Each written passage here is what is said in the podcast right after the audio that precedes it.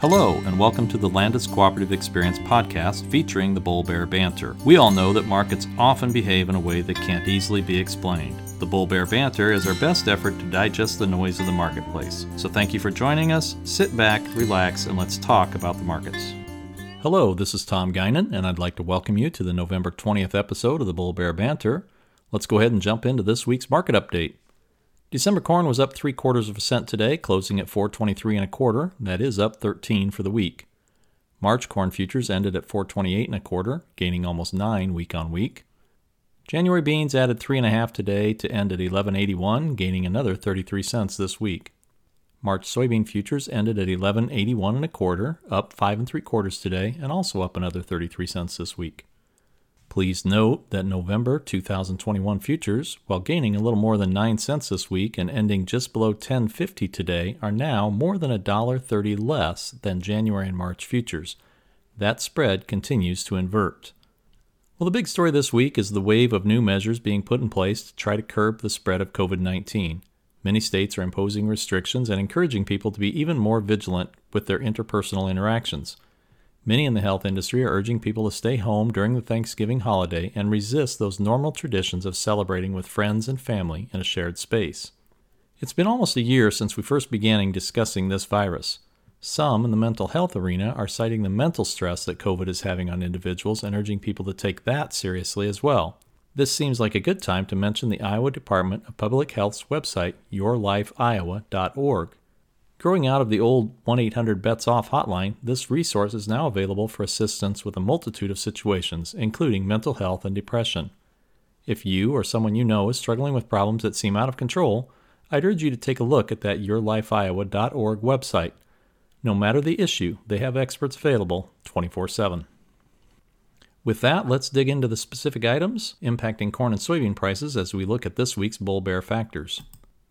For corn on the bull side, export inspections jumped 5 million bushels last week to 32.2 million, which was right in the middle of expectations. Through mid November, we're 127 million bushels ahead of the same period last year. U.S. corn remains the most economical on the world market for most destinations. There continues to be a lot of optimism about further Chinese purchases. One estimate showed that the Chinese hog herd is more than 25% larger this October versus last October. So, not only are they continuing to build or rebuild their livestock herds, but the current value for Chinese corn is approaching what would equate to $10 per bushel. Export sales rebounded last week with the sales report showing almost 43 million bushels sold, which is just above the top end of the range of traders' estimates. They were expecting 24 to 40 million. South American weather remains mostly dry. La Nina appears to be strengthening, which could lead to an even more lengthy period of dryness and drought there. On the bear side for corn, U.S. harvested acres were estimated at 95% versus 91% last week and 87% on average. It now feels like we're about done for the year, so we're going to stick a fork in this factor. U.S. ethanol production dropped back to 283 million gallons, losing the 4 million gallons they had gained the previous week. Even though production is weak compared to previous years, this level is right in line with the USDA's projections for the year. Expectations for less gasoline demand continues, especially for the Thanksgiving holiday week coming up, with many calling for people to stay home next week and forego the annual trek over the river and through the woods to grandmother's house or wherever the normal tradition takes them. We should expect a significant decrease in gasoline demand year over year for next week. Crude oil futures have gained a couple of dollars per barrel this week, but remain in that low $40 area, just above $42. Ethanol margins continue to be under pressure. The current crush margin, using a yield of 2.9 gallons per bushel, shows November just below break even, while December through March are all below negative 10 cents per gallon. Months further out are still negative, just not below that negative 10 cents, and that is through July of 2021. This, in and of itself, doesn't tell the whole story, though. Many plants have a heavy debt load to service and will run at negative margins for periods of time just to produce a cash flow. However, an extended period of negative margins will eventually impact ethanol production. For soybean bull factors, this week we saw the release of the October NOPA report with an estimated crush of 185.2 million bushels. This is not only a record for the month of October, but also for any month. Analysts were expecting a number closer to 177 million bushels. Another interesting piece of news in the NOPA report showed soybean oil stocks at an 11 month low. So, that food versus fuel debate continues to rage in the vegetable oil sector. Earlier today, December soybean oil had gained more than 2 cents per pound for the week. It ended up a little lower on the day, but at the end, it was still up more than a penny and a half for the week, or gaining just over $30 per ton.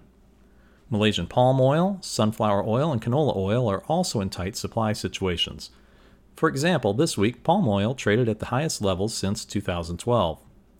Export inspections for last week were reported at 82.3 million bushels. While this is a six week low, it is still relatively strong for this time of year. The cumulative total is now 815 million bushels loaded and shipped versus about 458 million at this point last year. The Chinese currency, the yuan, has risen versus the US dollar, giving them even more reason to keep buying US commodities. Soybean export sales were also above the top end of expectations last week, coming in at 51 million bushels. Traders had expected somewhere between 22 million and 44 million bushels sold last week. Total commitments to all destinations now stand at 1.885 billion, or about 86% of the USDA's annual projections of 2.2 billion. If, or perhaps when, the USDA increases export estimates, it will put even more pressure on a very tight ending stocks number, now estimated at 100 million bushels. Soybean meal added another $7 per ton this week, climbing to just below $395 a ton. As far as bear factors, similar to last week, there aren't a whole lot of bear factors this week for soybeans. However, that is when I get even more nervous. It feels like everyone is crowding over to one side of the boat and expecting soybean values to continue to work higher I'm hearing some analysts talking about $14 cash soybean prices. Just keep in mind that the values on the Board of Trade or in your local cash market are based on current information available. So almost everyone knows already about the Chinese demand to this point, dryness in South America, record NOPA numbers, and issues in the greater veg oil space. To keep moving higher, we will need new information, not just confirmation of the current information. The old saying is a bull needs to eat every day, while a bear can take some time to hibernate and wait it out. Just a little food for thought, pun intended. So I'm going to continue to highlight the inverse in soybean futures as well as cash prices. The Ralston soybean plant posted values above 1150 to end this week for cash prices, and many of our other facilities are above 11 and a quarter. But the prices posted for February and beyond are below these nearby cash prices. I continue to believe this is a selling opportunity for soybeans. Just keep taking a few more chips off the table every so often, and keep paying attention to that new crop 2021 price as well. I have yet to talk to a farmer that lost money selling $9.75 to $10 right out of the field. Just get a few loads sold out there, or put in some offers for October 2021. In the What to Watch For and Upcoming Events segment, as I'm sure you already know, next Thursday is Thanksgiving. The Board of Trade will be closed that day and then reopen for a shortened session on Friday. The Landus annual meeting will take place virtually on December 14th. More details on this will be announced later. Also, our plot results and seed guides are available on our website under the Agronomy tab. And now for Tom's take.